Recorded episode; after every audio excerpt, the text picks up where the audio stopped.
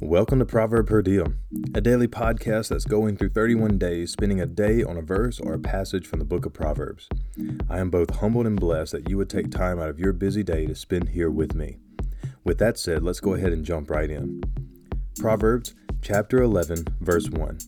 A false balance is an abomination to the Lord, but a just weight is his delight. Allow me to offer some limited insight onto what's going on in this verse, or in other words, its historical context. Balances and scales were used in ancient times to measure products or gold or silver. There may be different types of coins that were used, and this was a type of currency exchange. Dishonest men could use dishonest scales to cheat people out of money, which brings us to a false balance is an abomination to God. Most people are deterred from cheating and robbing people because the threat of punishment by the law and the government they live under scares them. That should be the least of our worries. When we cheat, lie, or steal from somebody, we are sinning against God. David having his affair with Bathsheba and having her husband killed to cover up the sin, a cowardly act by one of the greatest men to ever live, when he was uh, confronted with this sin by Nathan the prophet in Psalms chapter 51 verse 4, he records as he cries out to God, "Against you and you only have I sinned and done what is evil in your sight."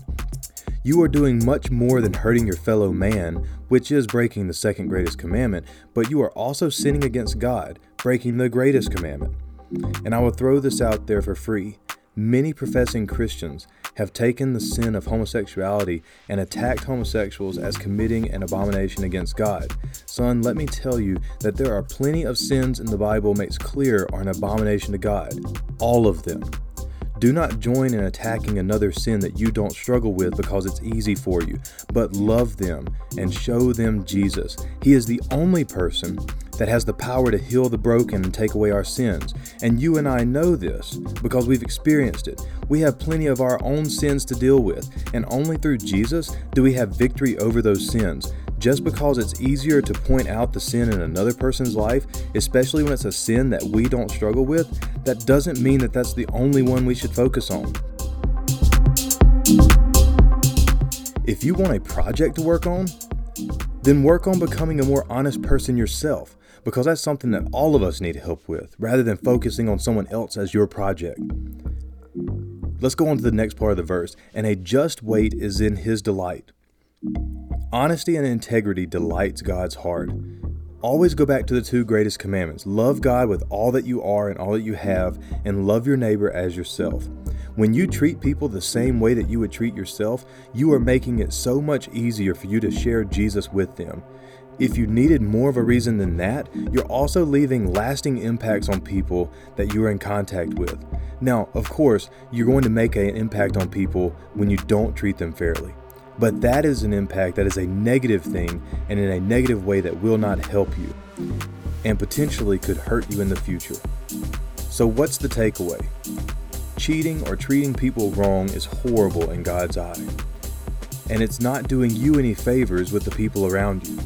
Takeaway two interactions with people that are honest and fair bring pleasure to God and will help you maintain your reputation.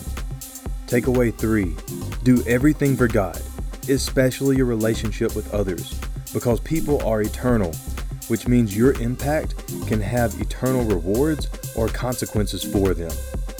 As always, I pray that as you have listened to this, this monologue between me and my sons, that God would take something I said and speak to you today.